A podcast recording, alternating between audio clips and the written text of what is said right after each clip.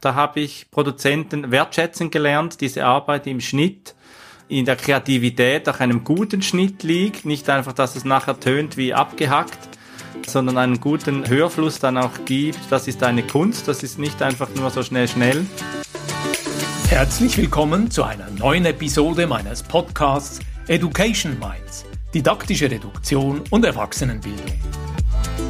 Ich bin Ivo Würst Trainer und Fachbuchautor und unterstütze Unternehmen, Institutionen und Bildungsorganisationen, ihre Arbeit im Bereich der Erwachsenenbildung zu professionalisieren. In diesem Podcast spreche ich mit kompetenten Gästen über innovative Formen der Bildungsarbeit. Du gewinnst wertvolle Hinweise und Inputs rund um das Thema didaktische Reduktion und Erwachsenenbildung. Ich freue mich, dass du heute wieder mit dabei bist. Willkommen in einer neuen Folge der Podcast-Serie Education Minds, didaktische Reduktion und Erwachsenenbildung. Heute bei mir auf Besuch Armin Ziesemer. Armin, willkommen zum Gespräch. Ja, hallo Ivo, schön darf ich heute bei dir im Podcast sein als äh, Vertreter des Podcasts mit Brille und Bart, den wir gemeinsam mit Thomas Böhlefeld produzieren und einem externen Produzenten, der uns da einiges an Arbeit abnimmt. Aber dazu mehr später. Wir sprechen ja heute über das Podcasten als wertvolle Lernerfahrung beziehungsweise was ich, wie ich es auch erlebe, als eine wertvolle Lernreise. Wunderbar. Armin, du bist ja vom Hintergrund Transaktionsanalytiker, Coach, Organisationsentwickler, aber auch Märchenerzähler und eben Podcaster. Was hat das mit dem Podcast für dich auf sich? Zunächst einmal, du hast meine Rollen, meine Rollenvielfalt herausgestrichen. Das ist äh, wirklich etwas, das äh, zum einen Fluch ist und zum anderen wirklich auch ein großer Segen, dass ich während meinen, meines ganzen Lebens sehr vielfältige Lernerfahrungen auch machen durfte. Eigentlich bin ich ja ganz im eigenen so Unternehmensberater, Organisationsentwickler und Jobcoach. Das ist heute so meine hauptsächliche Profession. Und darin, in diesem Coaching, andere Menschen auf ihrem Weg weiter äh, zu begleiten. Da kann ich natürlich zurückgreifen auf die vielfältigen Erkenntnisse und Ressourcen, die ich mir während meines ganzen Lebens aneignen durfte. Und wie du eben fragst, eine der Erfahrungen ist das Podcasten, das Produzieren von einem Podcast beziehungsweise zwei. Und der erste, der war Märchen im Leben, den habe ich letztes Jahr während der Pandemie begonnen. Märchen im Leben, eine Kultur- und Bildungsinitiative, die ich 2018 gegründet habe und Märchen den Erwachsenen wieder näher bringen will. Und weil ja während der Pandemie das Erzählen auf Bühnen oder eben in der Öffentlichkeit nicht mehr so möglich war. Da hat sich meine Erzählerseele irgendwie danach gesehnt, etwas wieder zu machen mit Märchen. Und da ist dann mein erster Podcast dann entstanden, wo ich einen Lehrplatz oder wie man in Schweizer sagt oder eben in, auf Deutsch mein Lehrgeld erstmals bezahlt habe für einen Podcast. Und dann gibt's aber auch eine zweite Podcast-Serie, Brille und Bar. Du hast erwähnt, dass du das mit Thomas Böhlefeld aufgezogen hast. Dort war ich auch bereits einmal als Gast eingeladen. Was ist der Fokus dieser zweiten Serie? Ja, also die zweite Serie, die fokussiert sich auf das Thema Organisationsentwicklung, Coaching und eben als Basis, das uns verbindet, Thomas und mich, ist die Transaktionsanalyse als psychologische Methode, die sowohl in der Organisationsentwicklung wie im Coaching sehr wertvolle Unterstützung für Prozessbegleitung bieten kann. Armin, wenn du jetzt sagst, so einen Podcast aufsetzen, das können wir auch als richtig wertvolle Lernerfahrung verstehen. Gibt es da so eine konkrete Vorgehensweise, die du aus deiner Erfahrung empfehlen würdest, wenn jetzt da Zuhörerinnen und Zuhörer sagen, ich würde eigentlich gern auch mit Podcasten starten? Ja, ausprobieren, Ideen haben und sich ausprobieren. Das ist wirklich das, was ich als agile Methode heute empfehle, weil wir haben ja, leben ja heute in einer Zeit, in der die Medienwelt sehr demokratisiert ist und wenn du da draußen den Podcast hörst von Ivo Wüst, äh, Podcast Education Minds oder eben auch bei uns mit Brille und Bart, ja, dann lass dich inspirieren und, und bring deine Botschaft in die Welt. Das ist so das, was, äh, was ich dir da draußen äh, empfehlen kann als Methode. Methode setzt ja immer wieder mal voraus, dass klar ist, was man tut. Und mein Physiklehrer im Gymnasium, der hat einmal gesagt, ein Trick, der zweimal funktioniert, ist eine Methode. Und insofern, glaube ich, habe ich mit den beiden Podcasts, die äh, ich jetzt aufgebaut habe oder die wir jetzt äh, auch pflegen, weiter pflegen, eine Methode soweit äh, entwickeln. Und da ist wirklich das Thema ausprobieren, neue Lernerfahrungen machen, das ist das, was als Methode im Zentrum steht, gerade auch wenn wir so New Work betrachten, nicht groß zu akademisieren, sondern wirklich einfach ausprobieren und der Idee nachzugeben. Es gibt ja eigentlich gar keine Ausbildung zum Podcaster. Es ist ja nicht wie Schreiner, Müller, Tischler oder Doktor irgendwas. Ist der Podcaster ist ja so etwas äh, autodidaktisches, wo man gar nicht so recht weiß, ist das Beruf oder ist das einfach Hobby? Aber darauf kommen wir auch noch, wenn wir über das Thema Monetarisierung noch sprechen. Ja. Und dann gibt's natürlich schon Methoden, wenn es dann in die Regelmäßigkeit geht mit einem Podcast. Vielleicht starten wir einfach so, dass wir zu Beginn jetzt mal zwei, drei Gedanken austauschen bezüglich Anforderungen an Technik, weil ein bisschen Technik braucht es ja schon. Ja, das stellen wir auch immer wieder fest, oder das habe ich auch gelernt bei meinem ersten Podcast, den ich bei Märchen im Leben gemacht habe. Es braucht zum einen geeignete Aufnahmesoftware, die äh, zuverlässig ist, die stabil ist und natürlich dann die, die Lernreise, eine Software zu bedienen. Man sagt ja so, äh, a tool with a fool is still a tool. So in diese Richtung. Also das ist sicher äh, der, die erste Lernerfahrung, sich mit dieser Software auseinanderzusetzen, zu suchen, was ist geeignet. Da gibt's ja zum einen eben Riverside, mit dem wir aufnehmen, oder eben den Zencaster ist auch eines, das mir immer mal begegnet, wenn ich eingeladen werde, oder eben dann auch mit Zoom äh, zum Beispiel, obwohl ich jetzt so merke, mit Zoom, da mache ich gar nicht mehr so viel. Davon bin ich abgekommen. Und dann das zweite, neben der Software ist dann die Hardware. Und da empfiehlt es sich wirklich ein gutes Mikro sich zuzulegen und auch ein Headset, damit die Aufnahmequalität dann auch entsprechend wirkt. Weil das merke ich immer wieder mal, wenn ich äh, Podcasts mir anhöre von anderen und jetzt sehe, was wir im letzten Jahr an äh, Anstrengungen und auch Investitionen auf uns genommen haben, dass es schon sich leichter anhören lässt, wenn die Qualität entsprechend stimmt und wenn es nicht halt oder dumpf ist. Das, äh, das bringt schon viel auch für den Hörgenuss. Wenn wir jetzt beim technischen Bereich austauschen, ich arbeite jetzt hier mit einem Rode Mikrofon. Im Hintergrund, du hast das erwähnt, ist die Software Riverside.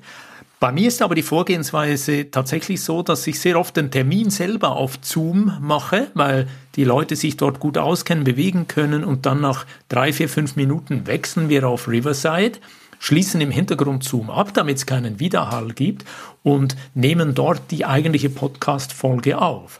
Aber zum Aufnehmen brauchen wir ja auch einen Hoster. Bei mir ist das Podigy aus Deutschland, Berlin. Arbeitest du mit einem anderen Host, wo die Aufzeichnung gelagert wird? Ja, wir äh, arbeiten mit Let's Cast.fm. Let's Cast, ja, klar, FM. Let's Cast auf jeden Fall. Und was ich an Let's Cast noch toll finde, ist, dass es auch ein gutes Dashboard hat, wo man sieht, wie viele Downloads, wie viele Hörer äh, das äh, hat. Es gibt immer wieder mal so die Fragen in dieser Internetwelt, wie zuverlässig sind diese Zahlen. Wir haben gemerkt, dass doch diverse Anbieter von Podcast, Verteilern manchmal mit den Zahlen dann irgendwo wieder Störungen haben. Aber es gibt doch immer wieder mal einen guten Hinweis, ob man jetzt irgendwie eine Reichweite hat, die näher bei null oder näher bei 10.000 liegt. Das ist schon etwas, was ich bei Let's Cast äh, sehr, sehr, sehr ein, ein, ein gutes Tool, ein gutes Feature finde. Äh, wir arbeiten ja auch mit Riverside und jetzt habe ich eigentlich gedacht, Du sprichst darauf an, von der Produktion her, äh, wie denn das weiter produziert wird. Weil wir, Thomas und ich, wir produzieren ja selbst im Sinne von Konzept und äh, von, von Aufnahme. Aber das Ganze, und das ist ja auch etwas, das uns verbindet, wird dann äh, geschnitten und weiterverarbeitet, die ganze Post-Production, die jemand Drittes dann auf sich nimmt, der, der das erledigt. Und das ist schon, also was ich Märchen im Leben, den Podcast selbst produziert habe, diese 13 Folgen, die immer noch im Netz auch zu finden sind, da habe ich alles selbst gemacht. Und da habe ich schon gemerkt, also da habe ich Produzenten wertschätzen gelernt, diese Arbeit im Schnitt, in der Kreativität auch einem guten Schnitt liegt, nicht einfach, dass es nachher tönt wie abgehackt, sondern einen guten Hörfluss dann auch gibt. Das ist eine Kunst, das ist nicht einfach nur so schnell, schnell, sondern äh, ja, das braucht auch eine, eine Feinheit, eine Sorgfalt im Umgang mit diesem Rohmaterial, mit dieser Aufnahme. Du hast das zu Beginn noch selber gemacht. Ich habe von Beginn an auf deine Empfehlung hin mit Florian Schadner in Berlin zusammengearbeitet. Das heißt, er macht tatsächlich diesen entlastenden Teil im Hintergrund, die Aufnahmen, die auf dem Riverside Studio zwischengespeichert sind, zu bearbeiten, aufzubereiten und dann am Schluss auch auszuspielen. Ich würde hier gern noch bezüglich Vorgehensweise einen Moment in die Tiefe gehen, mit diesem Podcast-Skript. Es gibt dazu auch einen Blogbeitrag, der bei mir auf Education Minds im Blog zu finden ist, nämlich diese Arbeit mit so einer Art Struktur. Wie verwendest du solche Strukturen? Nutzt du selber auch Podcast-Scripts oder gehst du gleich auf Sendung mit deinen Gästen? Nein, also worauf Thomas und ich unterdessen schon auch stolz sind, äh, ist den Prozess, den wir mit unseren Gästen durchführen. Der hat sich unterdessen schon ziemlich standardisiert. Äh, wir machen eine Stunde Erstgespräch, auch eben meist über Zoom, weil, wie du gesagt hast, die Anwendung einfach vertrauter ist für viele. Diskutieren dann Inhalte, diskutieren Themen, suchen den Titel und dann bleibt das Ganze noch einmal wie ein guter Teig noch eine Woche etwa liegen. Und da passiert ja so im Hinterstübchen ja immer wieder mal auch noch was. Man begegnet einer Textstelle, man äh, hat einen Gedanken, den man noch für geistreich empfindet und gerne auch noch mitteilen möchte. Und dann machen wir dann üblicherweise zwei Stunden Aufnahme, noch einmal mit einem Check-in, wo wir uns noch mal begrüßen, kennenlernen und äh, dann die Inhalte noch einmal durchgehen, noch mal besprechen, noch mal Technikcheck und dann in die Aufnahme gehen, um dann diesen Podcast dann äh, final zu produzieren. Ist ein ziemlich aufwendiger Prozess. Äh, oftmals gibt es ja dann schon auch äh, Podcaster, die äh, das in einer Stunde, in ein, vielleicht in 90 Minuten abwickeln, gleich alles zusammen. Aber wir merken schon, dass äh, sowohl für die Beziehung mit unseren Gästen wie auch für das Resultat des Podcasts gefühlt, ähm, das schon vieles bringt. Und das ist halt schon dann auch Arbeit, wie beim Märchen erzählen, wo ich immer mal höre, ja, erzähl mir doch mal schnell ein Märchen und wo man dann von außen nicht sieht, dass dahinter doch eine Menge Arbeit und Fleiß auch steckt, so ein Produkt dann in die Welt zu bringen. Du sprichst den Aufwand an, du sprichst die Zusammenarbeit mit den Gästen, auch der Beziehungsaspekt, der mir auch sehr wichtig ist, die Leute kennenzulernen. Bei mir ist die Erfahrung jetzt, dass es sich bewährt hat, auf einer digitalen Pinnwand die ersten Strukturen dort abzubilden. Meistens geht es ja darum im Gespräch eine kurze Einführung zum Gast, dann eine Art Übergang, manchmal mit einem Soundeffekt begleitet das eigentliche Gespräch und gegen Schluss so eine Art Zusammenfassung der Erkenntnisse und noch einen Abgang mit Dank. Ganz am Schluss bei mir noch ein Call to Action. Das heißt, ich weise meistens darauf hin, wenn dir die Folge gefallen hat, abonniere den Kanal oder leite diese Episode an eine Person aus deinem Netzwerk weiter. Das ist alles Aufwand, das professionell zu konzipieren. Hast du dir Gedanken schon gemacht zur Monetarisierung deiner Podcast-Folgen, die du mit Thomas Böhnefeld gestaltest? Ja, ist ein großes Thema, Monetarisierung eines Podcasts. Nicht nur für, für uns oder für mich, sondern grundsätzlich in dieser, ich wage es jetzt mal schon von Branche zu sprechen, von der Podcasting-Branche. Und da ist es schon ein Thema. Ich war gerade diese Woche äh, dabei bei einem Treffen äh, Podcast Club Switzerland. Also wenn du zuhörst und äh, dich auch vernetzen möchtest als junger Podcast-Produzent, dann scheue nicht, irgendwo Kooperationen zu suchen, Netzwerke zu suchen. Da ist der Podcast Club Switzerland eine gute Anlaufstelle. Ganz nette, offene Leute habe ich da kennenlernen dürfen. Oder eben auch, Ivo, du bist ja auch empfänglich für Fragen dann auch nach diesem Podcast wie auch ich oder Thomas äh, in, in Deutschland, wenn es um Fragen geht für Podcasting-Erfahrungen, die etwas tiefer gehen, wie jetzt wir hier in diesen rund äh, 20 Minuten besprechen können.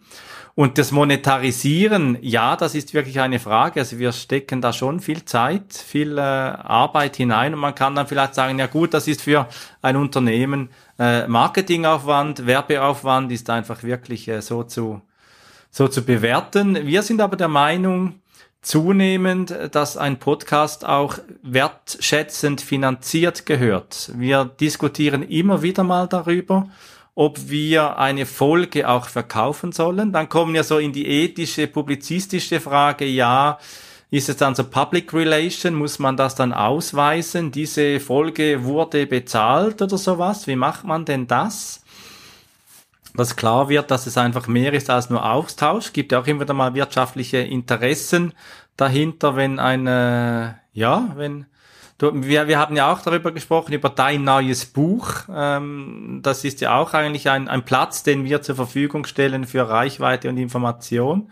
Und umgekehrt ist es auch toll, dass jetzt wir hier bei dir über unser Thema auch wieder austauschen können. Das ist es, äh, Sharing is Caring. Wir tauschen uns jetzt aus, aber am Schluss ist dann eben mit diesem Sharing die Miete dann auch nicht bezahlt. Und das andere ist dann eben die Frage, gibt es Werbespots? Äh, ich habe ihn auf einen Podcast äh, gestoßen von der Zeit zum Beispiel. Äh, Verbrechen heißt ja, den kann ich sehr gut empfehlen, wenn du noch einen Podcast suchst zum Thema Verbrechen und, und Journalisten, die Verbrechen aufarbeiten. Und die haben dann immer so kleine Werbespots dazwischen und da ist klar getrennt, das ist jetzt redaktioneller Teil und das ist Werbeteil. Und über solche, solche Themen machen wir uns schon Gedanken, ja. Das ist doch Wunderbar, diesen Blumenstrauß, den du uns hier offeriert hast, deine Erfahrung, der Einblick auch in deine bisherige Podcast-Arbeit von Märchen bis zu Organisationsentwicklung und Transaktionsanalyse. Armin, wenn ich zum Schluss zusammenfasse, was sind die wichtigsten Erkenntnisse? Wir können also sagen, äh, wag es, probier es aus. Im Idealfall arbeitest du mit gut vorbereiteten Gästen, vielleicht auch eine zeitliche Verschiebung, Vorgespräch, einige Tage später erst. Du hast die Metapher vom Brot, das aufgehen oder der Teig des Brotes, der aufgehen soll, gebraucht. Anschließend die eigentliche Aufnahme vom Gespräch. Dazu braucht es ein bisschen Software, es braucht gute Mikrofone und dann aber unbeantwortet oder halt im Moment in Bewegung ist die Frage, wie können wir das alles wollen wir das überhaupt monetarisieren? Und zumindest ist es wertvoll, wenn die Gäste in einer Podcast-Folge mithelfen, wenn ihm diese Aufzeichnung entsprochen hat, diese zu verteilen, zu streuen und damit schließlich auch zur Reichweite beizutragen. Sind das die wichtigsten Erkenntnisse? Fehlt etwas?